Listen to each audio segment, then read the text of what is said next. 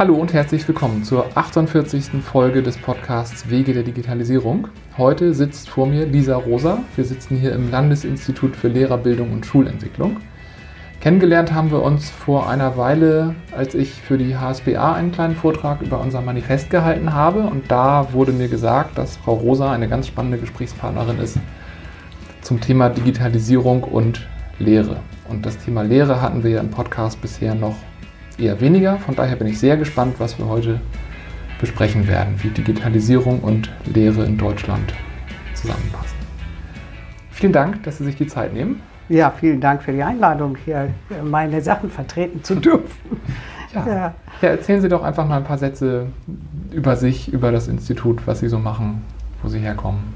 Ja, ich bin äh, ursprünglich Lehrerin und äh, bin äh, 20 Jahre Lehrerin gewesen und äh, dann in die Lehrerfortbildung gegangen. Das ist auch jetzt schon, glaube ich, 14 oder 15 Jahre her. Und ich habe hier ein äh, Arbeitsgebiet, offiziell Demokratie, Pädagogik, aber da habe ich mir was eigenes eingerichtet und das heißt Lernen in der Wissensgesellschaft. Das ist äh, damals, vor 15 Jahren gewesen, als man das, was man heute als Gesellschaft der Digitalität oder als digitale Epoche oder wie auch immer benennen würde, äh, damals der Begriff gewesen. Äh, Wissensgesellschaft. Von dem redet heute niemand mehr so, aber ähm, da merkt man, dass da irgendwas auch verkoppelt ist. Und ich habe mhm. natürlich nicht mit Lehre in erster Linie zu tun, obwohl ich natürlich auch Lehrende bin, sondern äh, vor allen Dingen beschäftige ich mich mit Lernen. Das wird häufig vermieden. Und man springt gleich in die Lehre, auch in der Lehrerfortbildung, äh, bevor man verstanden hat, was Lernen eigentlich ist. Mhm. Und das Interessante ist eben, dass Lernen sich verändert mit einem neuen Leitmedium. Ich bringe mal den giesekischen Begriff da gleich an. Äh, das Digitale äh, ist ein neues Leitmedium, was den, was den Gutenbergschen Buchdruck als Leitmedium ablöst. Äh, heißt nicht, dass wir keine Bücher mehr drucken und lesen. Das wird häufig verwechselt. Aber das Leitmedium, das sagt es ja schon, ist das Digitale oder die Digitalität besser gesagt, weil dann hat es äh, nicht so einen Fokus auf äh, das Technische, sondern äh, macht die, die kulturellen Implikationen mit klar. Also die Digitalität ist eine, eine Epoche und mhm. ähm, die kann natürlich nicht nur aus Technologie bestehen. Ja, und ich habe äh, sicher als eine der, sage ich mal, fünf ersten Lehrern in Deutschland einen äh, Blog äh, vor 15 Jahren angefangen und habe auch gleich gesagt, damit kann man prima lernen. Und damals haben mich alle ausgelacht, nicht nur hier am Institut, sondern überall. Ich weiß, ich bin zum Beispiel von Focus äh, damals äh, interviewt worden und ähm, das, nur deswegen, weil ich gesagt habe, damit kann man lernen. Und das konnte sich niemand vorstellen. Und mhm. genauso ging es mir, als ich hier am Institut das erste iPhone hatte, 2007 oder so, oder 2008. Da kamen die Kollegen alle und haben geguckt und haben gesagt, ach, hast du auch so ein schönes Spielzeug? Wir haben dafür keine Zeit, wir müssen arbeiten. ja. Heute sieht ja. man das natürlich alles ein bisschen anders, aber man kann auch sehen, wie sich in 15 Jahren die Welt verändert unter den mhm. Bedingungen der Digitalisierung. Mhm. Das ist eigentlich ein, ein guter Punkt. Ähm wir haben eben im Vorgespräch schon so ein bisschen über, was ist denn Digitalisierung, ähm, philosophiert. Und Sie haben gesagt, diese Begriffsentwicklung müsste man eigentlich mal nachvollziehen.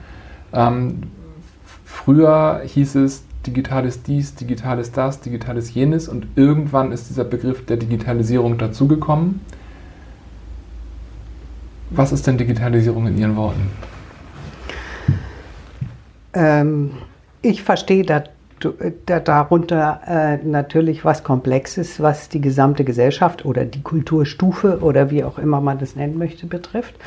Aber es ist auch eine Falle. Es könnte auch, und das wird es auch häufig äh, so benutzt, nur als rein technologischer Begriff gesehen. Also ich digitalisiere Prozesse, die bisher ähm, physisch waren. Ich benutze bewusst den Gegenbegriff, der so beliebt ist, analog nicht, weil das ist ein finde ich, vollkommen falscher Gegenbegriff, weil der Begriff digital ja schon nicht genau das meint, was er eigentlich sagen möchte.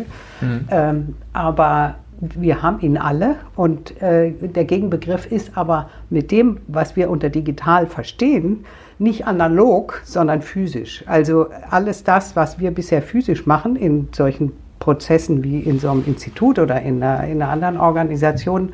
Ich bin ja hier in der Behörde, da rennt man mit grünen Mappen von einem Büro ins andere. Das findet immer noch statt. Das sind mhm. die äh, physischen Prozesse und die kann man natürlich jetzt digitalisieren. Das wäre der rein technologische Aspekt, dass äh, äh, Workflow äh, digital läuft statt physisch. Das bringt eine Menge. Ich äh, habe gerade festgestellt, dass ich äh, in zwei Jahren mein, äh, mein grauer Lappen zum Autofahren ausläuft und ich den in, meine, äh, in meinem Alter ähm, jetzt noch überlegen muss, ob ich den für 25 Euro mir äh, nochmal in einer, in einer neuen Form diesen Ausweis ausstellen lasse und habe mich gefragt, ey, wieso, ich habe doch eine ID-Card, äh, ein Perso kann man das da nicht in den Chip mit einbauen? Wozu braucht man jetzt nochmal einen neuen äh, physischen Ausweis? Mhm. Um, um zu zeigen, dass man äh, die Berechtigung zum Autofahren hat. Also da ist was an der rein technischen äh, Digitalisierung hat hier noch nicht stattgefunden. Und in Twitter wo ich das reingeschrieben habe, hat sofort jemand geantwortet, ja wieso, die Esten machen das so. Man sieht, dass in, äh, äh, das ein nationales Problem ist. Also mhm. äh, die Digitalisierungsprozesse, die sind auf der Wirtschaftsebene natürlich global. Da ist die Globalisierung ja sowieso. Ähm, aber äh, was die ges sämtlichen gesellschaftlichen Bereiche sonst angeht, sind sie mhm. absolut von nationaler Politik abhängig. Also manche Sachen werden sicher auch schon auf der Europastufe gemacht natürlich, aber so. Da, da, ist Estland aber ein gutes Beispiel. Denen fehlt einfach äh, 50 Jahre Altlast. Also die, die konnten ja, ja. irgendwo auf einem, ja, also mit der Technologie von heute auf einem weißen Blatt anfangen. Ähm, man sieht das auch in ganz vielen Ländern so im, im, auf der südlichen Hälfte von Afrika. Also was die für, für mobile Zahlungssysteme äh, aus dem Nichts erschaffen konnten, weil es einfach diese ganze gesetzlich, diesen, diesen Ballast, also vieles ist ja gut. Ich will, ich will gar nicht sagen, dass, dass wir jetzt hier un, nur unnötigen Ballast haben, aber das ist natürlich auch Beschäftigungstherapie und teilweise einfach so komplex, dass gar, gar keiner mehr weiß, was brauchen wir noch und was nicht. Aber ja. Ja, es ist einfacher vom Scratch anzufangen, als äh, alte Traditionssysteme umzubauen. Und Deutschland ist ja für seine Bürokratie äh, war ja mal sehr fortschrittlich im, äh, in der Industriegesellschaft äh, berühmt und die umzubauen scheint schwieriger zu sein. Ja. Jetzt haben Sie gesagt, der klassische Gedankenfehler ist, dass man sagt, Digitalisierung heißt Workflows zu digitalisieren. Was kommt denn danach? Also was fehlt denn dann noch, wenn man diesen Fehler nicht machen will? Ja, also das ist eine Reduktion natürlich, wenn man glaubt, äh, so ein, äh, dass das Mediale äh, nur eine Frage von Technologie ist. Und das hat äh, seine historischen Gründe, ähm, nämlich dass wir alle rein sozialisiert worden sind in eine bestimmte Technologiestufe, was, oder sage ich jetzt mal Medienstufe unter einem bestimmten Leitmedium. Das äh, stammt aus der Buchdruckgesellschaft oder Gutenberg-Galaxis oder wie immer Sie das nennen möchten und wir das äh, gar nicht in Frage stellen mussten, weil das war äh, unsere Kultur. Also die Kultur, in die man rein sozialisiert wird, nimmt man für gegeben. Anders kann man sie gar nicht, wenn man äh, sie, man muss sie ja lernen, man muss da reinwachsen als Kind.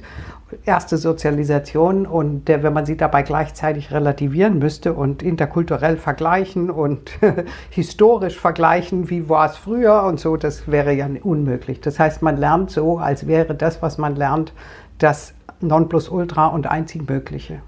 Und das mhm. haben wir natürlich alle interiorisiert, also verinnerlicht. Und äh, das ist vor allen Dingen für Erwachsene, die lange damit gearbeitet haben, dass das der Normalzustand ist, ganz schwer zu lernen, das zu historisieren. Ich bin Historiker, deswegen habe ich da Freude dran, dass das so eine große Rolle jetzt wieder spielt, dass man historisieren muss. Das heißt, die Sachen in einen historischen Kontext stellen und was auch bedeuten kann, dass man seine gesamte Existenz historisch begreifen muss. Und äh, die Widersprüche, die dadurch entstehen, dass man mit einem Bein, sage ich mal so, in einer neuen Epoche steht, nämlich in der Epoche der Digitalität, wo jetzt die Digitalisierung praktisch die Übergangsphase zu ist. Äh, ähm, und mit dem anderen Bein noch in der Gutenberger Galaxis, in der ich ja erwachsen geworden bin. Äh, das führt natürlich zu unglaublich vielen Spannungen und äh, Widersprüchen und äh, lässt sich nicht einfach damit leben, weil man über alles nachdenken muss. Was mache ich da eigentlich? Was passiert mir da eigentlich? Aber es ist auch hochspannend. Dirk Becker ähm, hat mal gesagt, also es ist ein, ein äh, ja, einer der großen Systemtheoretiker, äh, Nachfolger praktisch von Luhmann, der hat mal gesagt, das ist ja was Interessantes, was man äh, feststellen kann, dass wenn man in so einer Übergangsepoche lebt, kann man, wenn man historisch gucken kann, sagen, oh, wir sind nicht die Ersten, die in dieser Epoche leben. Das hat die Menschheit schon viermal gemacht, dass mhm. sie solche durch Technologie ausgelöste oder Medientechnologie ausgelöste Umwälzungen äh, durchleben muss. Und jetzt können wir erstens daran sehen, wir werden es wahrscheinlich überleben, weil wir es schon, weil die Menschheit es schon äh, dreimal überlebt hat. Also wir haben, mhm. wiederholen sowas jetzt äh, natürlich immer neu, aber trotzdem ein Modell. Und als zweites kann man natürlich, das hat Michael Giesecke, der große Medienhistoriker, äh, getan, an den vorigen Übergangsstufen studieren, welche Sorte von Problemen man sich aufhalst damit, äh, dass man in so einer Zeit lebt. Also man kann sich ja nicht aussuchen, aber man kann äh, an der Geschichte insofern lernen, dass man gerade lernen kann, wie ist denn die Menschheit eigentlich mit solchen Übergangszeiten, wo so, die so hoch widersprüchlich äh, sind, wo es auch natürlich riesig viele Konfliktmöglichkeiten gibt, die auch alle benutzt werden. ähm, wie, man, wie man das verstehen kann und wie man äh, das äh, mitigieren kann. Also wie man mit diesen Konflikten so umgehen kann, dass man sie gut leben kann. Jetzt denke ich gerade an ähm, die vierte industrielle Revolution vom, vom Titel her. Diese drei Übergänge, von denen Sie gesprochen haben, sind, sind das genau die? Also ich denke jetzt an Webstuhl, ähm, Nein, das ist äh, viel weiter. Also das ist ein größeres Big Picture, also the mhm. biggest picture ever. Das geht über die Kulturstufen äh, der Menschheit, ähm, die Sie vielleicht mal im Geschichtsunterricht gelernt haben, ähm, als äh, Urgeschichte und dann äh, ähm, also die äh, äh, Urgeschichte, in der die Menschheit sprechen äh, gelernt hat, koevolutionär, mit dem, dass sie äh, äh aus dem Tierreich rausgewachsen ist. Also ich sage das jetzt mal mit vielen Vorbehalten, äh, was, wie man das genau bezeichnen muss. Ähm, aber natürlich ist das Mensch, die Menschwerdung des Affen, in Anführungszeichen, an, an die Fähigkeit und auch an die, an die Umsetzung der Entwicklung von Sprache als Kommunikationsmittel entstanden. Mhm. Gesellschaft ist Kommunikation. Das heißt, äh, die Gesellschaftlichkeit des Menschen, neben dem er auch ein Naturwesen ist, hängt an Kommunikation. Und deswegen sind diese Medien, mit denen kommuniziert wird, so wichtig, weil sie nicht nur Mittel der Kommunikation sind, sondern weil sie die Art und Weise der Kultur bestimmen.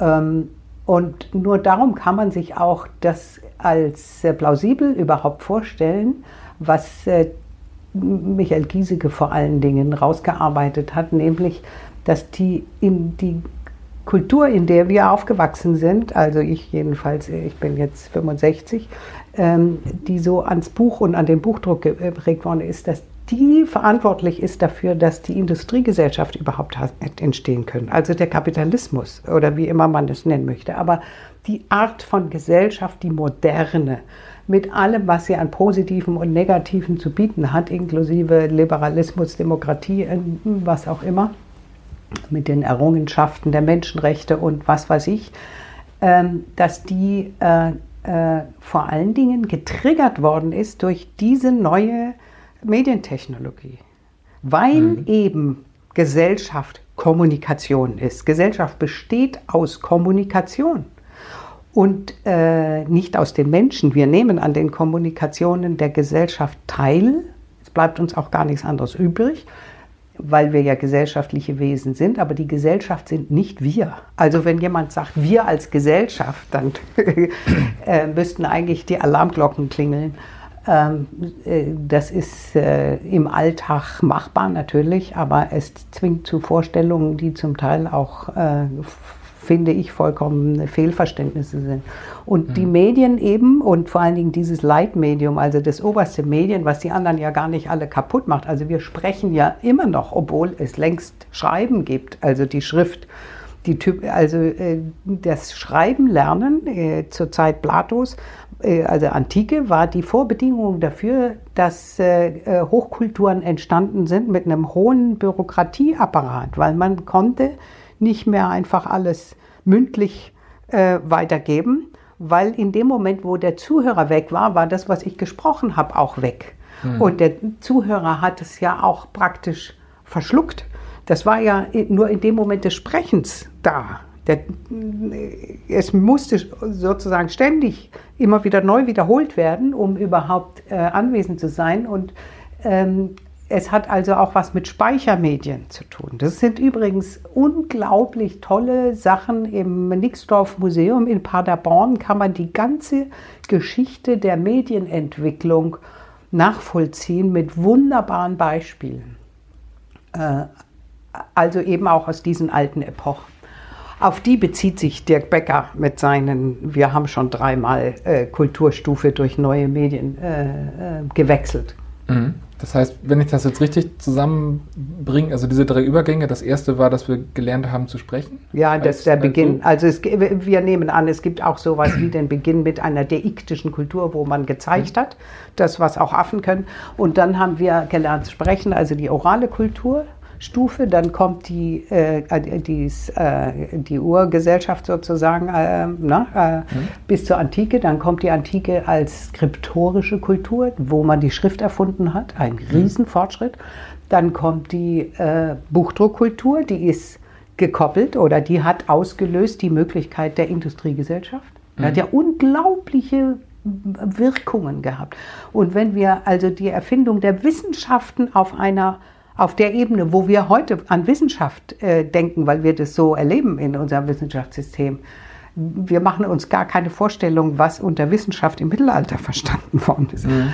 Und ähm, ja, und äh, genauso wie natürlich die Produktionsweise, die ist ganz schwer daran gekoppelt. Das können wir auch heute natürlich permanent äh, ähm, sehen in der Praxis, dass die Digitalität also die Digitalisierung, die zur Digitalität der gesamten Kultur führt, äh, Arbeitsplätze vernichtet, äh, weil sich die Produktionsweise verändert.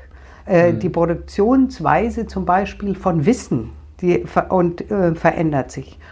Also um mal auf die ähm, auf mein eigentliches Geschäft Lernen und Lehren zu kommen, weil äh, Kommunikation nur über Medien möglich ist also streng genommen ist ja auch die Sprache ein Medium und ähm, da habe ich auch Geräte, zum Beispiel meinen Kehlkopf und meine äh, Lippen und die Zunge und die, äh, was man so alles braucht. Die werden durch das Sprechen im Kindesalter geformt. Die sind, äh, äh das ist sozusagen die Maschine, die Sprechmaschine, die das Kind, wenn es sprechen lernt, sich selber herstellt beim Sprechen. Mhm. Und äh, das ist vergleichbar auf der gleichen Stufe wie äh, unsere ähm, Computer und äh, ähm, Mobiles. Also auf der Geräteebene. Nur das ist halt biologische, aber es ist auch Technologie. Es mhm. ist halt, man stellt sich Technologie immer, immer als was äh, Artefaktisches vor, aber die eigene Biologie ist auch Technik.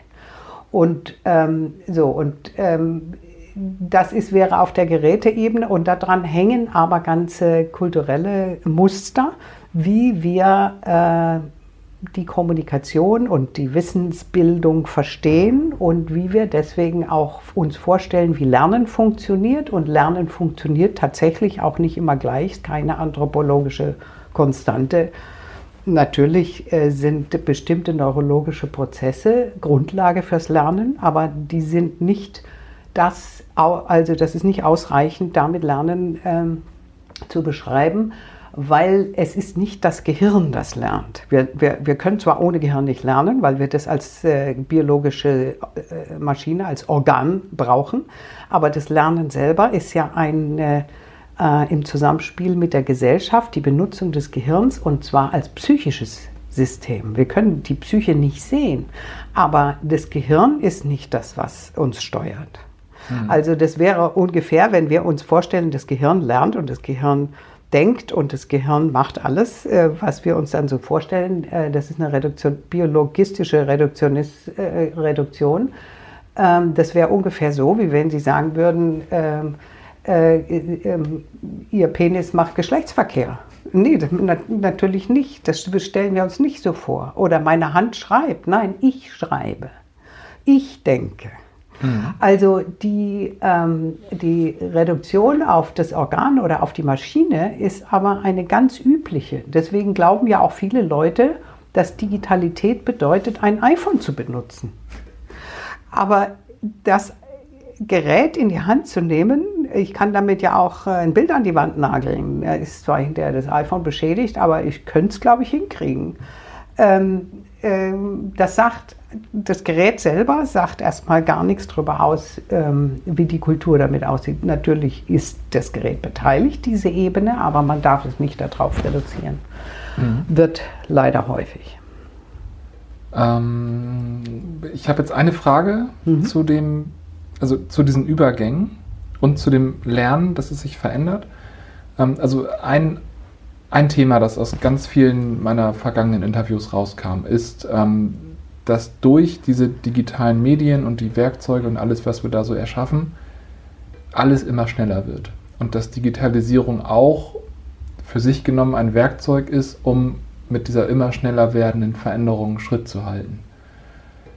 Da würde mich jetzt interessieren, diese, also Sie, Sie hatten ja. gesagt, wir, wir haben aus diesen drei ersten Veränderungen also wir wissen, man steht sie irgendwie durch und wir können jetzt auch schon möglicherweise antizipieren, was da für Probleme auf uns zukommen. Waren, waren diese alten Veränderungen auch mit einer Erhöhung der Geschwindigkeit verbunden? So, ich meine, es gibt auch diese Geschichten von irgendwelchen Forschern, die gesagt haben, äh, so eine Eisenbahn fährt jetzt 25 km/h und das ist gehirnschädigend und ich würde es lassen. Mhm. Mittlerweile wissen wir, man kann 25 km/h fahren ohne Hirnschäden. Also gehen wir zumindest von aus, dass das so ist. ähm, bei, bei, dieser Digitalisierungs, bei diesem Übergang wissen wir ja einfach gar nicht, wo wir landen werden. Ja, also es haben sich bestimmt Prozesse beschleunigt. Das ist, hat aber, was eigentlich wichtiger ist, äh, ist es nur ein Aspekt dessen, dass die Prozesse ähm, reagieren auf eine zunehmende Komplexisierung all, da ist ja noch, hängt ja noch mehr dran. Äh, nicht nur das, was schneller geworden ist. Ähm, die gesamte Menschheitsgeschichte ist eine, oder auch die äh, Entwicklung der Naturgeschichte, also nicht nur die Gesellschaftsgeschichte, sondern auch die Naturgeschichte und die Geschichte des Kosmos, ist eine zunehmende äh, äh Zunahme an Komplexität, also Entropie. Und ähm, so äh, kann man sich das ja zum Beispiel vorstellen, wenn ich äh, anfange, den Teig zu rühren, äh, dann wird er immer vermischter und äh, ich kann ihn nicht wieder zurückdrehen. Äh, ich kann ihn nicht wieder aufspalten in Eier, Milch, Zucker und Mehl. Und ähm, es wird immer komplexer, bedeutet zuweilen möglicherweise auch natürlich, dass was schneller wird. Aber auf diese Komplexität oder auch auf die Geschwindigkeit mancher Prozesse, ich glaube gar nicht, dass es alle betrifft. Man muss im Einzelnen untersuchen, was eigentlich schneller wird. Es gibt auch, das gibt sicher auch äh, äh, Aspekte, die gleich bleiben oder die sich vielleicht sogar verlangsamen. Also da muss man echt aufpassen, dass man das nicht äh, zu früh verabsolutiert oder pauschalisiert oder verallgemeinert, weil wirklich was erkennen und was damit anfangen kann man eigentlich nur, wenn man konkret genug guckt dann. Ähm, und äh, was wollte ich jetzt eigentlich genau sagen? ja, ähm, ich äh, denke, dass äh, man damit gut operieren kann oder man sich das gut vorstellen kann mit der Luhmannschen Vorstellung, dass die, Sie sprechen ja vom Menschen, der, äh, äh, oh ja, kann der das aushalten, 25 äh, km/h Geschwindigkeit oder so, dass der Mensch äh, sich natürlich seinen Umwelten anpassen muss, indem er auf diese zunehmende Komplexität reagiert. Und ähm, damit kann er laut Luhmann nur dadurch reagieren, dass er die äußere Umweltkomplexität äh, ähm, reduziert, dass er also versucht, äh, besser zu filtern und äh, besser die relevanten äh, ähm, Situationen und Impulse von außen zu selektieren, die für ihn Bedeutung haben und damit umzugehen. Und das zu können, bedeutet, dass er sich innen komplexer aufstellt. Also, dass er seinen inneren eigenen autopoietischen Operationsmechanismus auf eine höhere Komplexitätsstufe bringt. Das ist das, äh, was eigentlich in, zu antworten wäre auf diese immer fortwährenden Ängste. Mhm. Und das ist auch, äh, ich weiß nicht, ob ich mich verständlich gemacht habe, also die äußere erhöhte Komplexität der Umwelt, die kann man nur dadurch reduzieren, dass man gleichzeitig im eigenen psychischen Operationsmechanismus, in seinem eigenen System, ähm, die Komplexität erhöht. Das hat die Menschheit auch getan. Wenn man die Wissensentwicklung äh, äh, und die Art, Wissenschaft zu betreiben oder zu lernen sieht.